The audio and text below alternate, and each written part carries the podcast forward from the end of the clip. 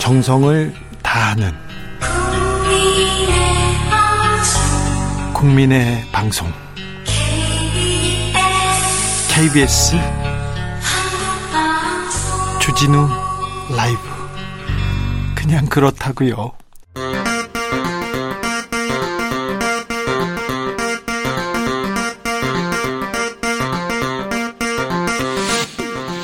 주진우 라이브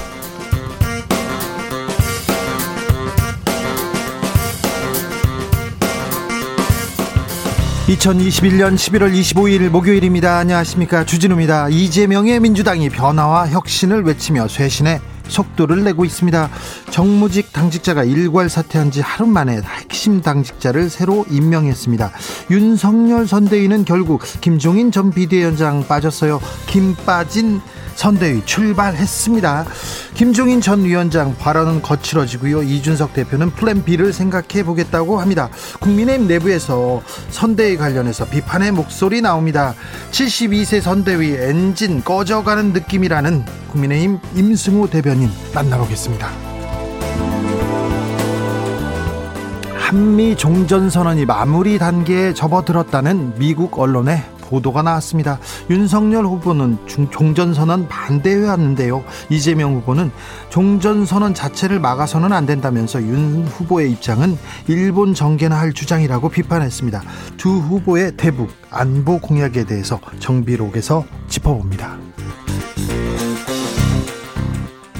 문재인 대통령이 차별금지법은 인권 선진국으로 가기 위해 넘어야 할 과제라고 언급했습니다. 문 대통령은 폭력에 희생되는 여성이 있어 마음 아프다 반성하겠다고도 했는데요. 여야 대선 주자도 여성 폭력 방지 대책 내놓고 있습니다. 김민아 기자와 함께 정리해 보겠습니다. 나비처럼 날아 벌처럼 쏜다. 여기는 주진우 라이프입니다.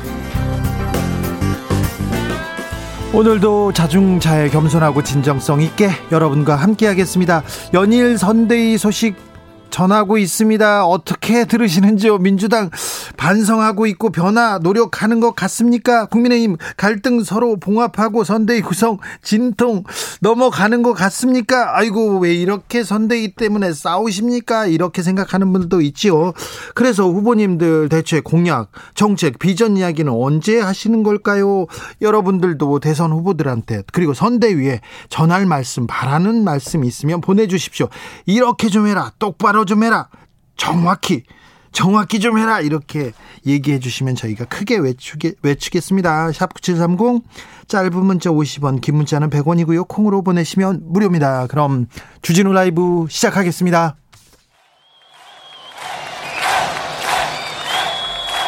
인생은 살아있는 것, 살아가는 것, 그리고 사랑하는 것. 주진우 라이브 송년 특집 공개 방송 Live Live Love에 코로나 시대를 잘 살아낸 여러분을 초대합니다. 지금 바로 주진우 라이브 홈페이지를 찾아와 주세요.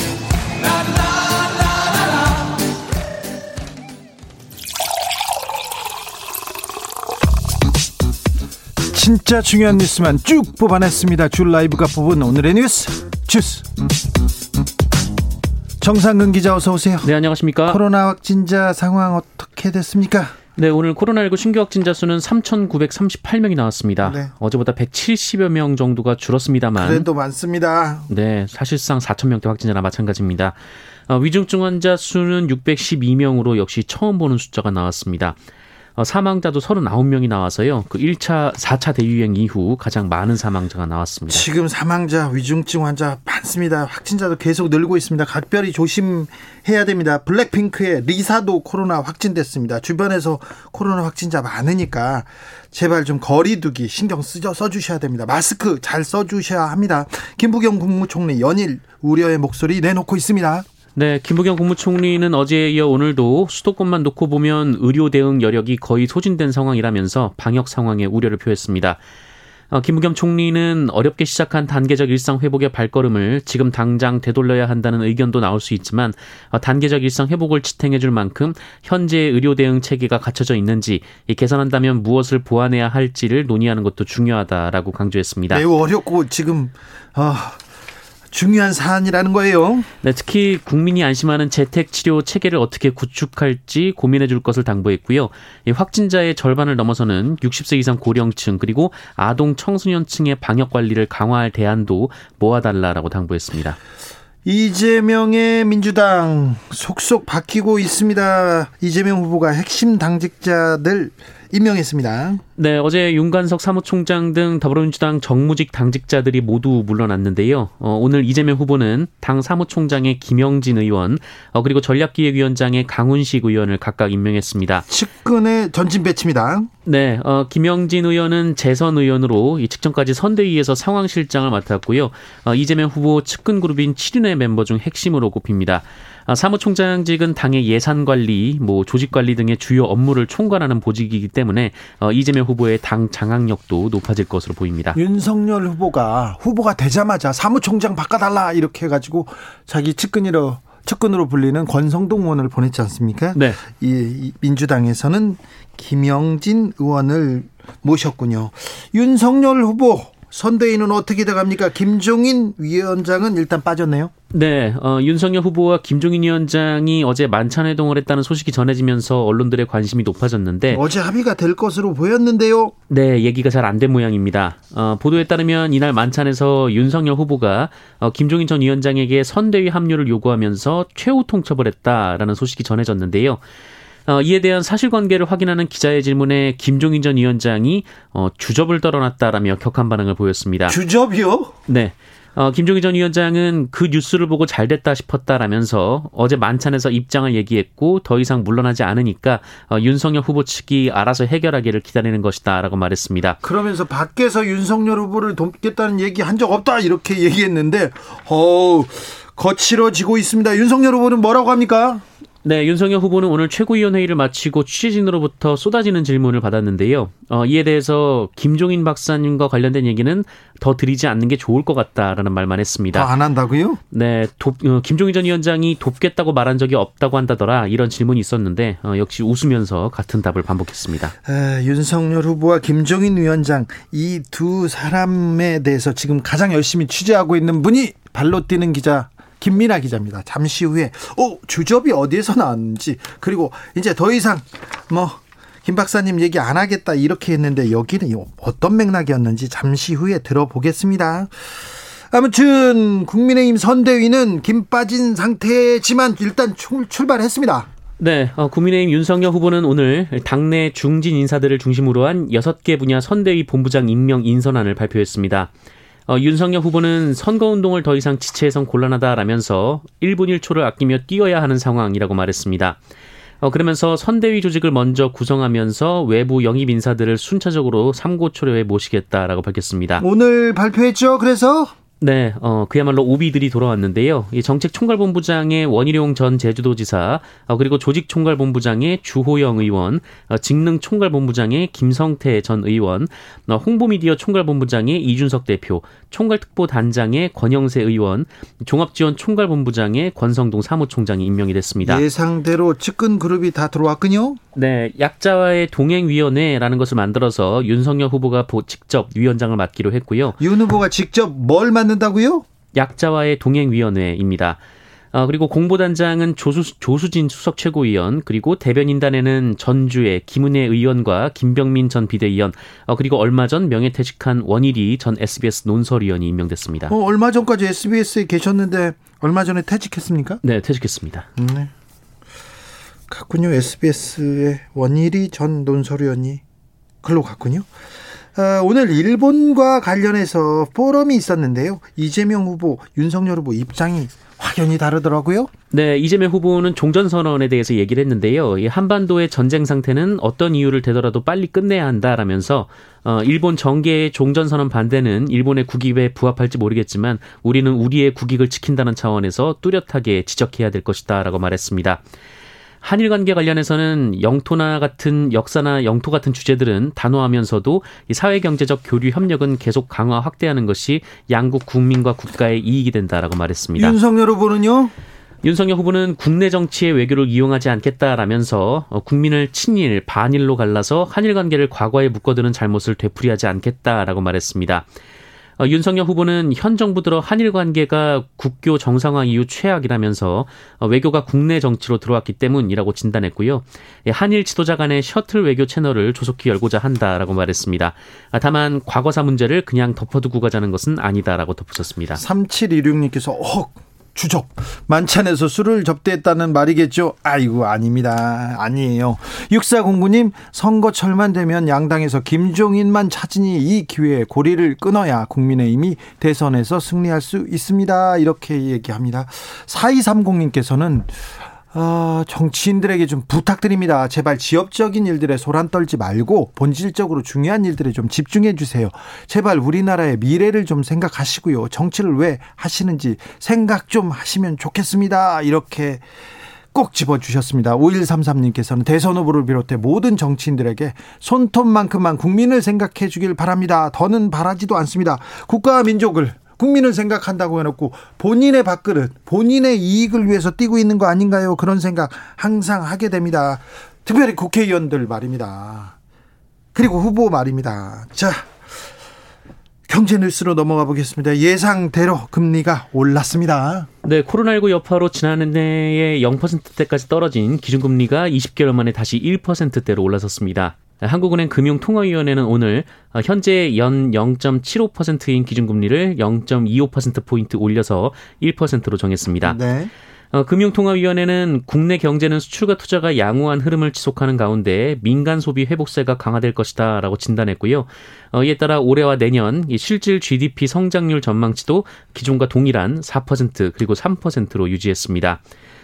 어, 금리 인상은 이미 예견된 바 있는데요. 이 물가가 급등하고 있고 또 가계부채가 쌓였기 때문입니다.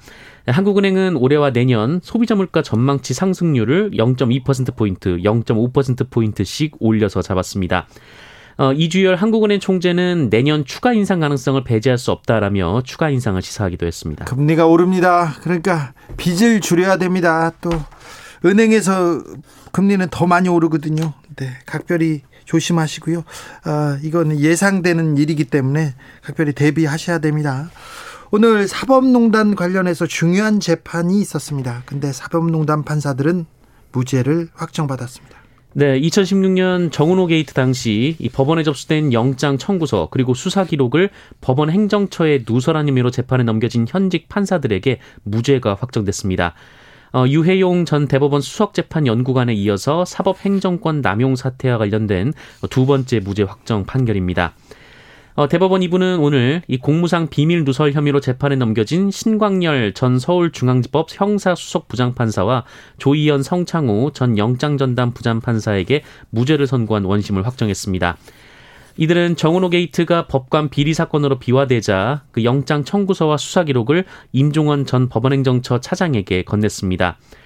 어, 1심은 이 행위가 있었음을 인정하면서도 이들이 범행을 공모했다고 보기 어렵다라며 무죄를 선고했고요. 아니 행위가 있었는데 공모했다고 보기 어렵다고요? 네, 요청을 했고 줬는데 공모해서 한 것은 아니다. 뭐 그런 판결이었던 어, 것으로 기억이 나고요. 어, 그리고 2심은 그 영장 담당 판사가 기준으로 삼아야 할 행동 준칙이 없다라면서 어, 우리 모두가 반성해야 될 문제라면서 무죄를 선고했습니다. 아니 기준으로 그 기준으로 삼아야 할 뭐 행동 준칙이 없다고요? 그래가지고 그러니까 법이 없어서 법이 없어서 무죄다. 네, 반성해야 그렇습니다. 된다. 우리 모두가 뭐 신강렬 판사가 임종원 전 법원행정처 차장에게 건넨 것은 정상적인 과정으로 건넸다라고 2심에선 봤습니다. 어, 그 대법원은 이런 판결들이 법리를 오해한 잘못이 없다며 판결을 확정했습니다. 한편 그 양승태 전 대법원장 그리고 임종원 전 차장 등 이 사법농단 관련 주요 피의자들은 아직 1심조차 끝나지 않은 상황입니다. 0861님께서 사법부의 칼날은 남에게는 18원 칼날인데 조직에는 물칼입니다. 오늘 재판 결과입니다. 네. 그렇습니다. 재판의 중립성 그리고 독립성 무엇보다도 중요합니다. 재판, 법 무엇보다도 중요합니다. 이 사회를 어, 떠받치는 근간 같은 일인데요. 재판의 중립성과 독립성을 해친 판사들 잘못은 했으나 법이 좀 부족하기 때문에 권한 밖의 일을 했기 때문에 무죄다. 이런 판결이 이어지고 있습니다. 네. 조직 내에는 물칼이라는 지적 맞습니다. 양경수 민주노총 위원장 집행유예를 선고받았네요. 네, 서울 도심에서 불법 집 어, 불법 집회 시위를 주도한 혐의로 구속 기소된 양경수 전 어, 전국 민주노동 총연맹 위원장이 1심에서 징역 1년에 집행유예 2년, 이 벌금 300만 원을 선고받았습니다. 어, 이에 따라 양경수 민주노총 위원장은 올해 9월 2일 구속된 지 84일 만에 구치소에서 풀려나게 됐습니다. 어, 양경수 위원장은 올해 5월에서 7월 이 서울 도심에서 여러 차례 불법 시위를 주도하고 이 과정에서 방역 지침을 위반한 혐의로 재판에 넘겨졌습니다. 재판에서 양경수 위원장은 집시법 위반 혐의를 인정하면서도 이 감염병 예방법이 집회 시위와 자유를 제한해서 위헌 소지가 있다면서 일부 무죄를 주장한 바 있습니다.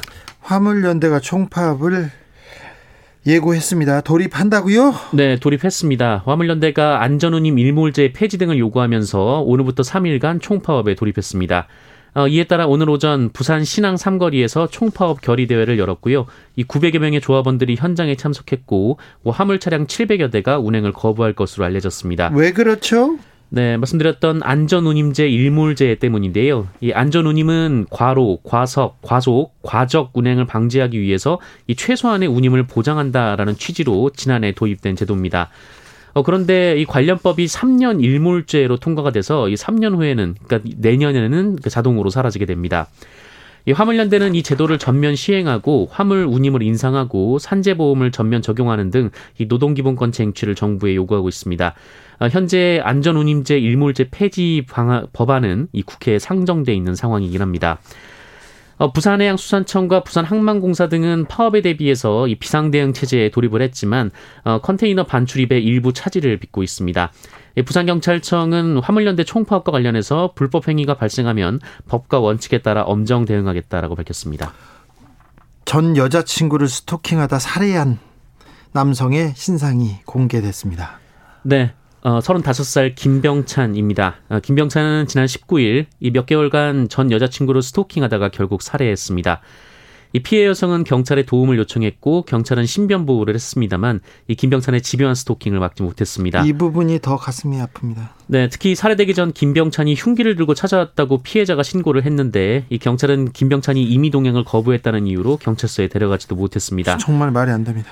네, 하지만 법원은 범행 9일 전 이 김병찬의 행위를 스토킹으로 보고 피해자가 신청한 적금 금지 요청을 받아들였습니다. 네, 하지만 경찰은 피해자를 아직 조사하지 못했다라는 이유로 이 김병찬을 입건하지 않았고요.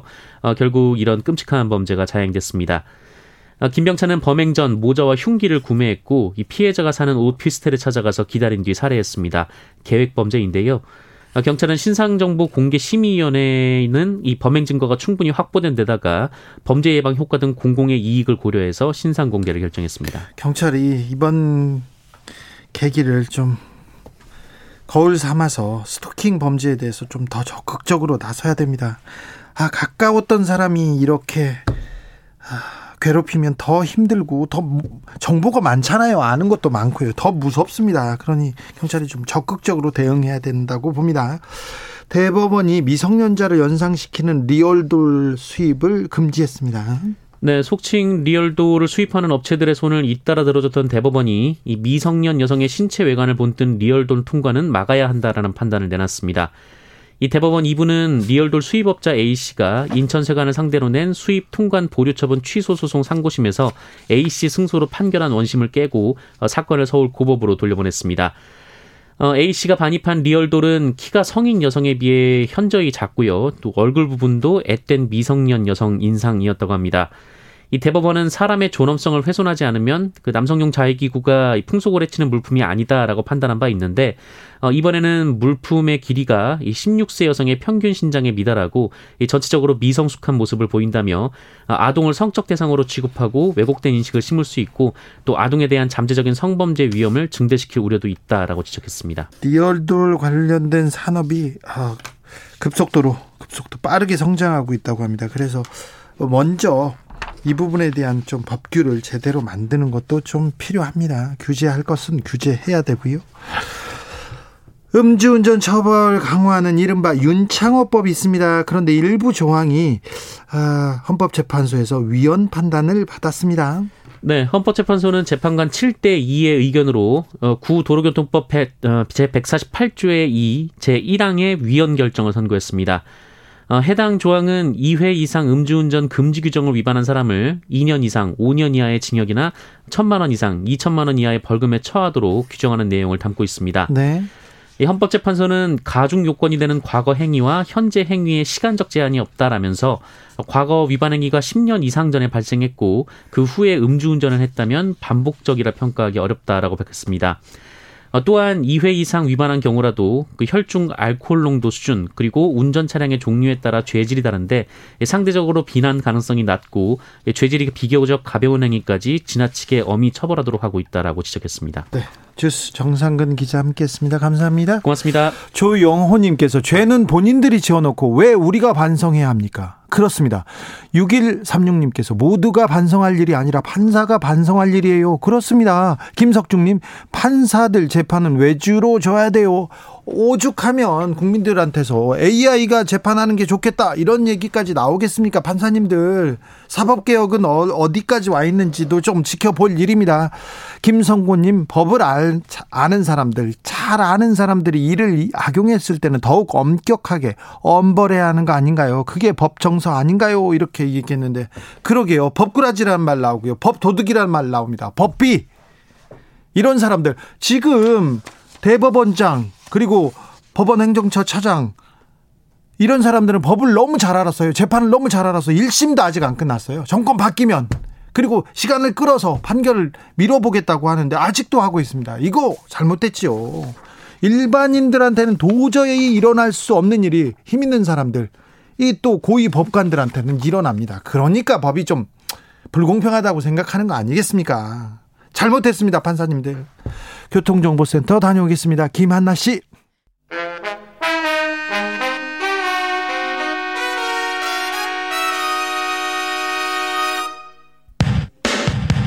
주진우 라이브 돌발 퀴즈.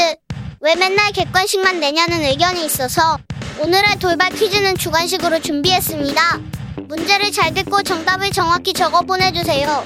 오늘 그린피스 활동가들이 한 음료회사 본사 앞에서 행위했을 시위를 벌였습니다.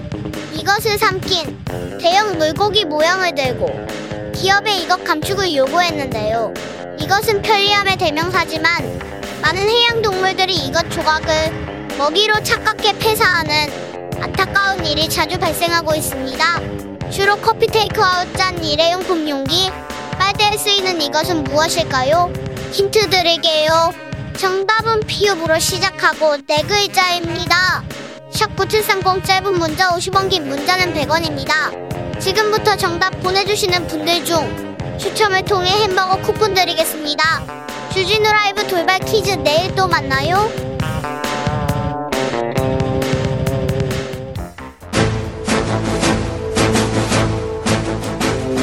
오선의 지혜와 품격으로 대한민국 정치를 이끈다. 오선의 정치비책 정비록.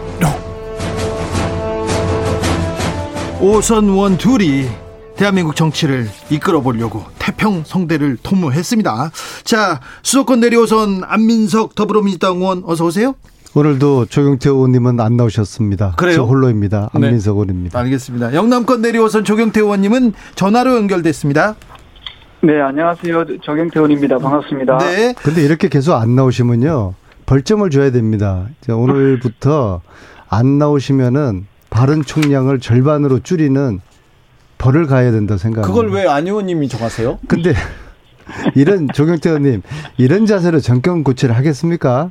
좀 성실하게 방송 임해 주시기 바라겠습니다. 자, 의원님 두 의원님께 묻겠습니다. 근황 좀 물어볼게요. 두 분 다 별로 안 바쁘시죠? 어떻게 보내십니까? 아민석 의원님? 저는 제가 이제 주말마다 지방을 다녀요. 아, 예.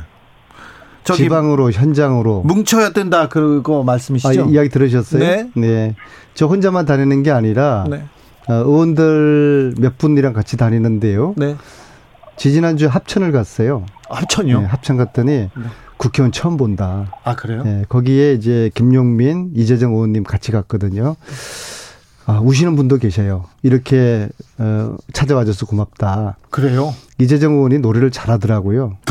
네, 노래까지 하고요. 네. 그래서 우리의 개인기를 마음껏 어, 보여드렸고 실제로 이제 흠지라는 곳 있지 않습니까? 네. 우리 더불어민주당의 어, 투표율이 25% 이하 내려오는 곳, 곳이요.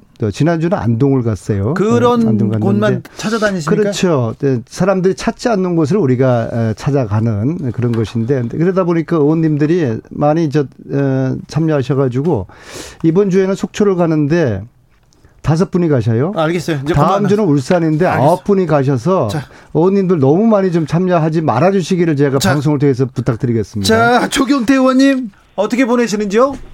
네, 저, 뭐, 저희들 정권 교체를 위해서 노력을 하고 있고요. 사실 뭐, 걱정스러운 것 중에 하나가 지금 이제 겨울로 이제 가고 있는데, 코로나 상황이 상당히 좀 안 좋다 보니까, 가능하면은, 어, 정치권에서부터 조금 더 이제 경각심을 가지고 조심해야 되지 않을까 이런 생각을 저희들 하고 있고요. 네. 그래서 가급적이면은 대중들이 모이는 그런 큰 행사 같은 경우는 좀 자제하고 어쨌든 그 어 뭐 온라인이나 뭐 전화로 해가지고라도 좀 근황을 물어보기도 하고 또 네. 민원도 청취하고 그렇게 하고 있습니다. 전화 선거 운동은 허경영 후보가 제일 열심히 하고 있습니다. 그건 아시죠? 그, 뭐, 뭐 글쎄요 그분 나름대로 또 네. 열심히 하시겠지만 저희들 네. 뭐또 어, 지금은 좀 우리 국민들이 이제 안, 안전이 좀 문제가 있을 것 같아서 네. 각별히 이제 코로나 상황을 좀 더 위기를 잘 극복하기 위해서 좀 더 노력을 하, 겠습니다 네. 자, 민주당 선대위는 지금 변화 변신으로 지금 계속 속도를 내고 있습니다. 우원식, 조정식, 박홍근 핵심 측근으로 어, 불리던 세 분이 사퇴했다는 소식 전합니다. 현장 가겠다고 얘기하는데 민주당 이재명 선대위는 어떻게 돌아갑니까? 선대위가 너무 이제 비대하다는 어, 당 내외에 비판이 있었고요. 예. 그 비판을 당 지도부와 선거 캠프가 받아들였습니다. 네. 그래서 어, 저는 지금 사퇴를 하는 어떻게 보면 초유의 상황인데요. 항상 진리입니다.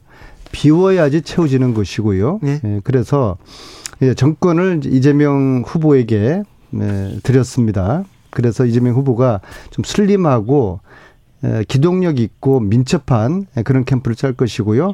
이참에 저는 젊은 민주당으로 탈바꿈하는 황골 탈퇴할 수 있는 좋은 호기를 맞았다. 반면에 국민의힘은 올드보이들이 기환해서 국민들에게 좀 실망을 안겨주지 않습니까? 그래서 이제 워낙 이게 국민의힘 쪽은 올드한 정당이었고 저희 민주당이 영한 정당이었거든요. 요게 최근에 어떻게 되다 보니까 좀 바꾸져 있는데 이번 지금이 다시 원래 민주당은 젊은 정당 또 국힘은 올드한 정당 그런 이제 대비되는 희망사항. 그런 좋은 구도를 만들 수 있는 호기를 네. 지금 저희들이 맞았다고 봅니다. 아무튼 젊은 정당, 젊은 캠프로 가야 됩니다. 조경태 의원님, 민주당의 노력 어떻게 보고 계신지요? 네, 저는 상당히 좀 주목할 부분이 많이 있다라고 생각하고요. 어쨌든 민주당 내에서 여러 가지 개혁을 하겠다는 의지에 대해서는 저는 높이 평가합니다. 다만 어, 그렇다 해가지고 그 돌아간 민심이 돌아오느냐 저는 그러기는 어, 상당히 역부족이다 생각하고요. 지금 청년들이 가지고 있는 그 마음은 크게 봐서 세 가지라고 생각합니다. 첫 번째가 부동산 문제이고요. 그 다음 두 번째가 불공정에 대한 문제입니다. 그 다음에 세 번째가 어, 청년 일자리에 대한 문제이거든요. 이 부분에 대해서 현재 그 민주당이 집권하고 있는 이 정권에 대해서 상당한 어, 불신들이 있기 때문에 어 저는 그 문의만 젊다 해가지고는 어, 민심을 얻기가 상당히 어렵다는 거죠. 다만 어, 조금 전에 안민석 의원께서 말씀하신 어, 여러 가지의 어떤 개혁에 대한 바람 어, 또는 개혁에 대한 의지에 대해서는 어, 높이 평가합니다. 네. 제가 보니까 국힘은 윤석열 후보는 다 된 걸로 좀 착각하는 것 같아요. 지금 한 105일 남았는데요. 네. 앞으로 천일과 같은 그 긴 시간이고요. 여러 번의 출력음이 있을 텐데요. 정치라는 것은 선거라는 것은 결국에는 실력과 컨텐츠입니다. 그래서 앞으로 남은 100일 동안에 우리 두 후보의 실력을 컨텐츠를 국민들이 비교를 하시게 될 거예요. 그렇게 되면은 결국에는 누가 실력 있고 누가 더 나은 컨텐츠를 가지고 있고 누가 정책과 비전이 국민들에게 다가올지에 대해서 국민들이 결국에는 좋은 상품을 선택할 거라고 생각을 하고요. 아까 제가 그 저 뭉뜬 있잖아요. 뭉쳐야 뜬다. 네. 그게 그렇게 보시면 됩니다. 나꼼수의 부활. 그런 얘기는 배지들의 나꼼수 그렇게 생각하면 됩니다. 그냥 재밌고 네. 유익하고요. 네. 이번 속초 일요일 날 4시에 속초 아, 오시면은 네. 누구든지 참여할 수 있고 물론 네. 코로나가 심화되면 저희들이 절제할 텐데요. 네, 네. 예, 지금 현재 with 코로나 상태에서 많은 우리 그 대중들과 네. 지지자들과 지지들과 재미있는 네. 돌아온 나꼼수, 배지들의 나꼼수 하고 있습니다. 요즘 젊은 사람들은 나꼼수 모릅니다. 5430님 그런 지하 방송 골방 방송을 누가 합니까? 5430님께서 젊은 정당이건 올드한 정당이건 국민들 좀 변하게 해 주세요 얘기합니다. 그런데 국민 의힘 선대위는 어떻게 돼가고 있습니까? 조경태 의원님. 아, 네. 어, 민주당도 여러 가지 지금 그 골머리를 앓고 있듯이 네. 국민의힘도 조금 어, 삐걱거리는 모습이 여기저기서 나타나고 있지 않습니까? 김종인 전 비대위원장 주점 얘기까지 하는 거 보면 굉장히 좀 속이 상한 것 같은데요. 아, 원래 그 선대위를 꾸릴 때 뭐 여야 어느 당이든 좀 어, 여러 가지 불협 화음의 소리가 들립니다만은 궁극적으로 국민의힘에서는 어, 정권 교체라는 그 국민적 대의를 저는 외면할 수 없기 때문에 어, 저는 그 방향으로 똘똘 뭉쳐서 한 마음으로 어, 갈 수밖에 없다고 생각하고요. 어, 모두가 구성원들 모두가 좀 더 겸손한 자세로 어, 정권 교체에 어, 힘을 보태면 좋겠다 이런 생각을 하고 있습니다. 국민의힘의 지금 가장 실책이 조경태 의원을 바라보지 않고 있다는 겁니다. 김세윤님께서 조경태 의원님 윤석열 캠프에서 홍준표 라인은 별로 신경 안 쓰시죠. 배현진 의원도 조용하시고 좀 의원님도 좀 힘이 빠지신 것 같아요. 그러니까 일단 쌍피예요. 조경태 의원이 의원님이 68년생입니다. 오선이지만요. 68년에 오선입니다. 여전히 젊어요. 젊죠. 네, 그리고 홍준표 세력을 안아들인 안아 끌어안는 그런 뭐 고스톱 치면은 일단 쌍피라고 그러나요? 네, 전문 용어인데 그런 네. 얘기는 좀 약간 그렇죠. 네, 좀 자제해 주십시오. 네. 조경태 의원을 윤석열 후보가 잡으면은 그렇죠. 두 가지 효과가 동시에 보는 건데 홍준표를 껴안고 젊은 예, 사람도 껴안고 조경태를 보지 않고 어, 늙은 분들을 정말 정치판에서 이미 한물간 네. 마치 관속에 들어가 있던 분들이 다시 걸어 나오는 듯한 그런 기분이지 않습니까? 저희들은 좋아요. 저희들은 좋은데 저경태를 외면하는 윤석열 후보 참 안타까운데 뭐 저게 뭐저 저 불행은 우리의 행복이 되는 거니까는요. 이대로 쭉 갔으면 좋겠습니다. 조경태 의원님 좀 기운이 없는 것이 윤석열 캠프에서 너무 얘기를 안 해주고 예우를 안 해주는 거 아닙니까? 아닙니다. 저는 뭐 그 저는 그 책임 당원의 한 사람으로서 어, 방금 제가 말씀드렸다시피, 그, 열심히, 그, 뭐, 뒤에서, 뭐, 직책이 뭐, 크게 저는 중요하다고 생각을 어, 하지 않고 있고요. 네, 열심히 직책 없이 뒤에서 네. 가만히 조용히 있겠다. 집 앞에는 아니, 집 밖은 안 나가겠다. 우리 안민석 의원님의 그 말씀에 대해서도 상당히 어, 감사하게 생각합니다. 네. 네. 더 무겁게 잘, 그, 열심히 하도록 하겠습니다. 그런데 아무튼 왜 조경태 의원을 중용하지 않을까요? 참 이상하네요. 뭐 저희들은 좋습니다. 분발하는 네. 그런 의미라고 생각을 합니다. 네, 네. 그, 그래서 조용히 똘똘 뭉쳐서 한 마음으로 조용히 있겠다 이런 분도 계시는 것 같아요. 네. 열심히 하겠다는 말씀입니다. 네. 자, 정인태님 다음 주에는 스튜디오 네. 나오셔서 얼굴도 네. 보고 저랑 네, 마주 보면서 방송을 진행했으면 좋겠어요. 약속 좀 해주세요. 네, 그렇게 약속하겠습니다. 네, 기다리겠습니다. 자, 대북 네. 안보 공약 경쟁에 대해서도 얘기해 보겠습니다. 이재명 후보와 윤석열 후보 대북 안보 공약 오늘은 일본 문제에 대해서도 얘기했는데 이 부분에 대해서도 조금 짚어봐야 되는데 윤석열 후보는 종전선언 일단 반대하고 있습니다. 그러니까 이재명 후보가 이거 일본 정치인들이나 반대하는 거고 국익에 반한다 이런 얘기했는데 조경태 의원님 어떻게 보십니까? 그래서요, 그 이재명 후보의 그 안보 인식이 저는 상당히 좀 의심스럽다라고 보고 있고요. 어, 뭐 잘 아시다시피 우리 아마 청취자 여러분께서도 그 6.25가 그 뭐 이 뭐 종전협정을 맺은 이후에 어, 전쟁이 난 게 아니잖아요. 우리 대한민국은 아주 평화롭게 또 이렇게 북한을 바라보고 있는 그 점에 북한의 기습적인 그 남친 어, 도발에 의해서 6.25 전쟁이 났거든요. 네. 그리고 뭐 기억나시다시피 1992년도입니까?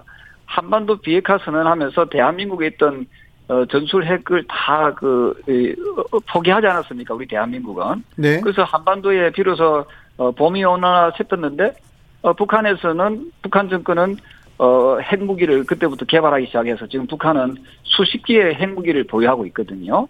그래서 우리가 그, 그냥 무늬만 종전을 맺는다 해가지고 한반도에 진정한 평화가 오는 것이 아니라는 거지요. 그리고 그 종전협정, 평화협정에는 쌍방간의 진정성이 있어야 된다고 보고 있거든요. 북한에서는 대한민국을 침범하거나 어, 침략 의지가 없어야 되는데 과연 북한이 핵을 포기하면서까지 어, 그러한 침략 의혹을 끄끌 것인가 부분에 대해서는 좀 더 진지하게 어, 우리가 고민해야 될 부분이 있고요. 그런 부분이 어, 좀 충족되고 나야만이 비로소 저는 종전 협정이 가능한 거지. 조경태 의원님 그렇다면 한반도 평화를 위해서 국민의힘은 어떤 생각을 하고 있습니까? 윤석열 후보는요.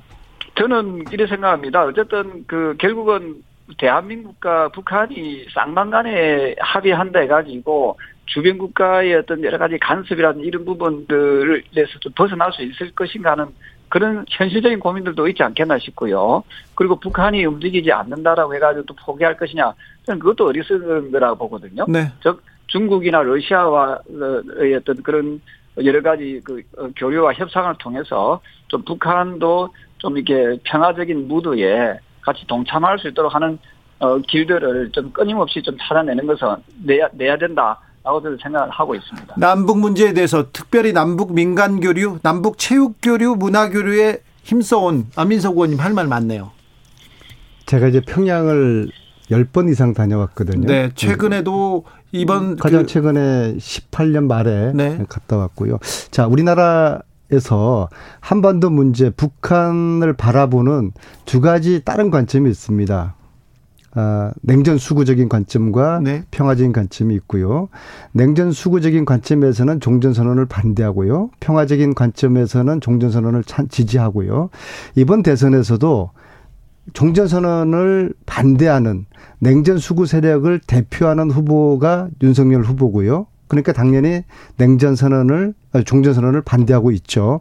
그다음에 종전 선언을 지지하고 찬성하는 평화 세력을 대표하는 이재명 후보가 지금 나왔습니다. 그래서 음. 국민들이 이번 대선에서 어, 냉전 세력을 대표하는 그리고 종전 어, 선언을 반대하는 윤석열을 선택할 것인지 아니면 그 반대에 있는 평화 세력을 대표하는 이재명 후보를 선, 택할 것인지 그건 이제 국민의 판단의 몫으로 남기기로 하고요.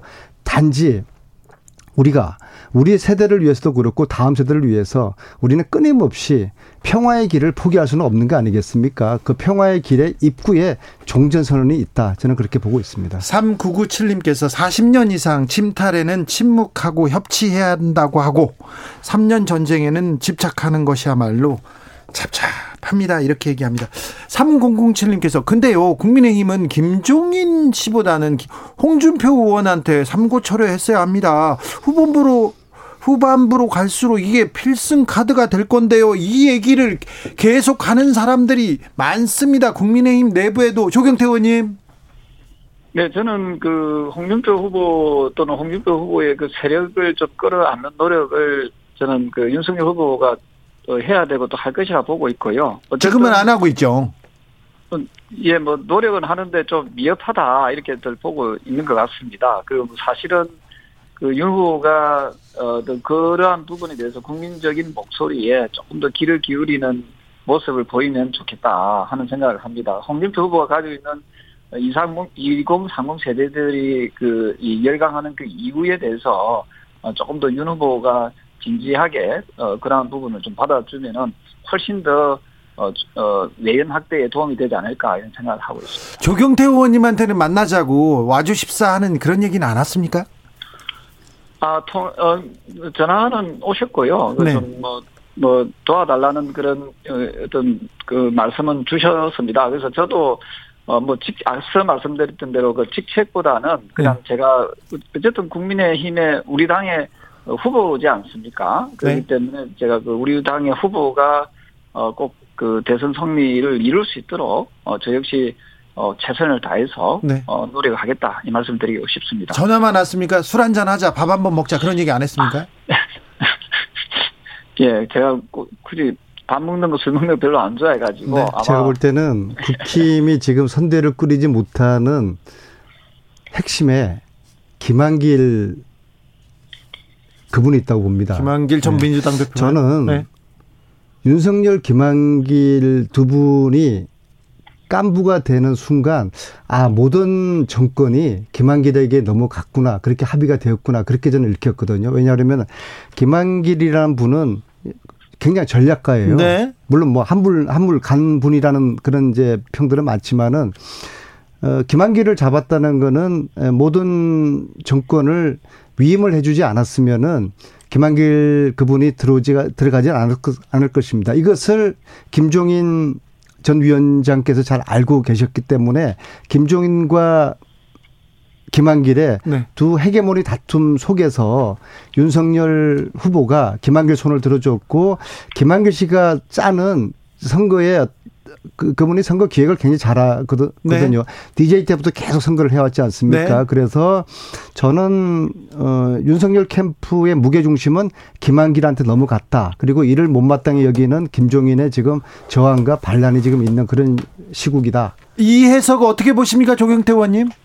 네, 상당히 그 날카로운 지적이라고 보고 있고요. 어, 아마도 그, 전혀 뭐 근거 없는 얘기는 아닐 수도 있다. 예. 아, 물론 뭐 당사자들 마음속에 들어가 보지 않았기 때문에 잘 모르겠습니다만은 어 저는 그런 점에서 윤 후보가 조금 더 분발해야 된다는 거거든요. 네. 왜냐하면은 어 이제는 그 낡은 정치 세대들을 이제 좀 가감히 좀 어, 좀, 거기서 뛰어넘는 그런 가감성이 있어야 되고, 물론 윤 후보 역시도 정치 경험이 아주 짧지 않습니까? 예. 그러면은 주변에 진정성 있게 윤 후보를 도와주는 사람들이 많이 모여 있어야지 자신들의 영달을 위해서 자신들의 그 탐욕스러움을 채우기 위해서 그 자리에 깨찬다는 느낌을 준다면은 저는 그거는 아마 상당히 그 국민들로서는 이 좋게 보지 않을 겁니다. 그래서 오늘 어, 선대위 발표가 났는데 그 여론이 썩 좋은 건 아닌 것 같아요. 그렇죠. 국민의힘 내부에서도 조금 좀 논란이 있더라고요. 그런 점에서 아마 제2의 어떤 그 더불어민주당처럼 또 뭐 선대위가 총사퇴하는 그런 또 일들이 벌어지면 안 될 텐데 네. 어쨌든 조금은 그 윤 후보가 윤 후보께서 어 지금 엄중한 어, 시점이라는 것을 가지고 어 지금 약간 지지율 높다는 데서 그냥 들, 마음이 들떠 있으면 안 됩니다. 그 이 방송을 어, 어, 청취하고 있는 그 윤 후보 캠프에 분들이 계신다면은 좀 더 윤 후보의 어떤 그 어떤 에게 좀 선소리도 좀 하고 네. 그리고 정말 어떻게 해야만이 정권을 교체할 수 있는지 서로 좀 마음을 좀 내려놓고 어, 어, 좀 자리 다툼이라는 그 부분에서 좀, 어, 제발 좀 벗어나 주시면 좋겠다. 예, 한 마음이 돼서 정말 겸, 겸손한 어, 선대위를 꾸려서 정권 교체를 했으면 좋겠다. 김건희 씨는 언제 등판합니까? 네, 그거는 아마 그쪽 후보 진영에서 아마 그 프로그램을 짜지 않겠나라는 생각을 네. 하고 있습니다. 아, 그 전혀 정보가 없으세요? 네네네. 네. 제가 제가 힌트를 드려볼까요? 네. 김건희 씨 리스크는 세 가지가 있지 않습니까? 네. 허위 학력, 주가 조작, 그리고 줄리 논란. 이 세 가지에 대해서 지금까지 본인 힘으로 해명한 게 거의 없어요. 없죠, 지금까지. 왜 해명하지 않을까? 해명 못 하는 것이죠.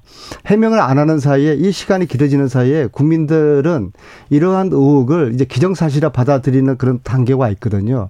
이것을 깨기 위해서는 어떻게 하느냐? 간단합니다. 김건희 씨가 등판을 해야 되는 건데 등판이 늦어지는 이유가 이 세 가지 의혹을 해명할 자신이 없는 것으로 저는 보여지는 것이거든요. 조경태 의원님.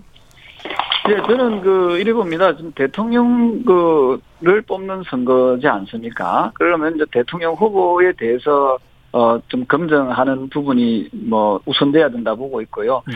사실은 역대 대통령 선거를 어, 곰곰이 한번 되짚어 보면 아시겠지만 사실은 그 이제 부인에 대해서 어, 이제 뭐 지금처럼 이렇게 논란이 되, 는 경우는 상당히 드물었다 보고 있거든요. 네, 거의 없었죠. 예, 역설적으로 보면은 그만큼 우리 후보가 상대적으로 험이 좀 덜하다, 험이 거의 없다 이런 어, 그, 평가를 할 수 있거든요. 그렇게 보세요. 아니 그렇게도 볼 수도 있다는 거죠. 그래서 저는 개인적으로 어, 좀, 그, 과거에 그 노무현 대통령 후보 그 가족에 대해서 얘기를 한 적이 있었지 않습니까? 그럴 때 노무현 후보가 아주 멋진 말씀을 하셨죠. 그럼 내가 가족을 버리란 말입니까? 이런 식으로 이야기를 하셨는데, 네. 어, 저는 뭐 우리 정치권에서 어떤 뭐 물론 뭐 정권을 잡기 위해서 수단과 방법을 다 가리지 않고 뭐 해야 되겠다라는 뭐 그런 심정은 이해가 되지만 어떤 가족 부분에 대해서 좀 지나치게 공세를 하는 것은 어, 바람직한 모습은 아니지 않는가. 아니 물론 물론 대선이라는 게 그 후보자의 정책과 비전 그리고 후보자에 대한 검증이 우선이지만요. 후보자 부인이 검증으로부터 자유, 자유스러, 자유롭고 후보자 부인이 검증의 대상이 아닌다는 이야기는 동의할 수가 없고요. 네. 특히 후보자의 부인, 지금 이제 그 김건희 씨가 안고 있는 어 여러 가지 의혹 중에서 사실 인생을, 인생을 좀 저 가짜 인생을 살아왔다는 사기 인생을 살아왔다는 이런 의혹에 대해 가지고는 이것은 국민들에게 명확히 본인 스스로가 아마 윤석열 후보 스스로 본인도 잘 모르는 그런 어, 김건희 씨의 그런 인생이 있었을 거예요. 그런 부분에 대해 가지고는 후보자 부인으로서 한 나라의 영분이 되겠다고 나섰으면은 그건 국민들에게 어, 의혹이 될 부분은 해소를 하고 또 어떤 뭐 잘못한 부분 주가 조작 같은 경우는 어, 범죄적인 그런 행위 아니겠습니까? 그런 부분은 또 당당하게 사과도 하고 또 죄를 받아 받아야 될 부분이 있으면 있으면 죄를 받고 그리고 판단은 전체적인 판단은 국민의 몫으로 남겨두는 것이 그게 온당하다고 생각합니다. 조경태 의원님, 네. 전두 뭐 전직 대통령 전두환 씨가 어, 숨졌는데요. 어, 이 부분에 대해서 국민의힘은 논평이나 그리고 윤석열 후보는 논평이나 아니 조경태 의원님이 그 조문 다녀왔다는 소문이 있어요. 아 그렇습니까? 네. 아 다녀오셨어요? 아니요, 제가 저 뭐 다녀오지 못했습니다. 네, 집 밖은 잘 안 나가시는 것 같아요. 네. 어쨌든 네. 그 좀 생전에 그 조금이라도 예. 그런 그뭐 그 여러 가지 그 이런 그 돌아가신 부분에 대해서는 조의를 표하고요. 예. 어, 하지만 생전에 어 국민들께 어 조금이라도 반성하고 예. 어, 속지 않은 모습을 보였으면은 네. 어, 지금보다 훨씬 그 민심이 어, 나아지지 않았나. 그렇죠. 하는 점에서 어, 한편으로는 상당히 안타까운 생각도 듭니다. 네. 전두환 씨는 5.18의 원흉이고 악마이지 않습니까? 사과하거나 반성하지도 않았고요. 그리고 악마라고 국민들이 그렇게 평가를 하고 있고요. 근데 저는 전두환 씨의 조문을 다녀온 국회의원 분들, 그분들의 이름은 국민들이 오랫동안 기억을 할 것 같습니다. 아, 이 부분에 대해서 어, 윤석열 후보나 국민의 힘의 그 대처에 대해서는 어떻게 보세요, 정경태 의원님은? 어, 지금까지는 어쨌든 상당히 좀 조심조심 하면서, 예. 어, 좀, 그 윤석열 후보도 조문을, 뭐, 어, 어, 번복했고, 또한 홍준표 후보도 조문 입장을 번복하지 않았습니까? 예. 그만큼 그, 우리 국민의힘에서는, 어, 전두환 전 대통령에 대한 그 딜레마에 대해서 상당히 고민을 많이 했다는 흔적이라고 보고 있고요. 예. 어, 저는 그 부분에 대해서 아무래도 그 국민적 그 정서를 어, 좀 이렇게 잘 대변하고 있지 않는가 이런 보고 있습니다. 어, 앞서 말씀드렸던 대로 어 좀 생전에 고인 고인께서 어 좀 반성하는 모습, 속죄하는 모습을 좀 보였었으면 하는 그런 아쉬움이 크게 남는 부분입니다. 5.18을 폄하던 정치인들이 다시 돌아오는 이런 부분에 대해서는 어떻게 보십니까? 조경태 의원은? 네, 저는 그, 그, 두 분 다시는 그런 그 부분들이 정치권에서부터 좀 모범적인 모습을 보였으면 좋겠거든요. 예. 그래서 좀 논란이 있는 부분이라든지 또한 우리 시대적 그 아픔이 있는, 현대사의 아픔이 있는 그런 역사적 상황을 왜곡하거나 폄하하는 그런 정치인들은 좀 퇴출시켜야 된다 보고 있고요. 예. 다만 그 5.18에 대해서 또 이걸 또 정치적으로 너무 이용하는 또 세력들이 있더라고요. 예. 또 그런 세력도 역시도 저는 어 저는 그 퇴출의 대상이다 이렇게 보고 있습니다. 어쨌든 역사적 아픔을 좀 진지하게 받아들이고 좀 진정성 있게 접근하는 어, 모습이 필요하다 이런 생각을 하고 있습니다. 국민의힘 뿌리를 쭉 거슬러 올라가면은 전두환 시대를 그쳐서 박정희 이승만까지 올라가지 않습니까? 네. 그래서 이 독재자였고 5.18의 원흉이었, 원흉이었던 전두환 씨의 이 죽음에 대해서 어, 온전한 국민들은 어, 애도하거나 슬퍼한 사람이 없다는 게 참 대한민국 현대 사회에 불행한 한 어, 부분이라고 생각합니다. 슬픈 부분이, 부분이기도 하죠. 아무도 슬퍼하지 않습니다. 네. 1521님. 그러니까 역사가 정리되지 않고 네. 사과나 뭐 진상 규명도 없었다는 점에서요. 1521님께서 저는 아직 민주당 지지자인데요. 어, 더불어민주당은 상대, 상대방 후보 흠집 잡기, 후보 가족 비방보다 자기 당 관리 잘하셨으면 합니다. 이렇게 얘기하셨습니다. 6154님, 조경태 의원님 꾸짖는 소리도 참 부드럽고 듣기 좋게 하시네요. 이렇게 했습니다. 정비록 여기서 마칩니다. 안민석 의원님 그리고 조경태 의원님 감사합니다. 네, 감사합니다. 네, 감사합니다. 저는 잠시 쉬었다가 6시에 2부 이어가겠습니다.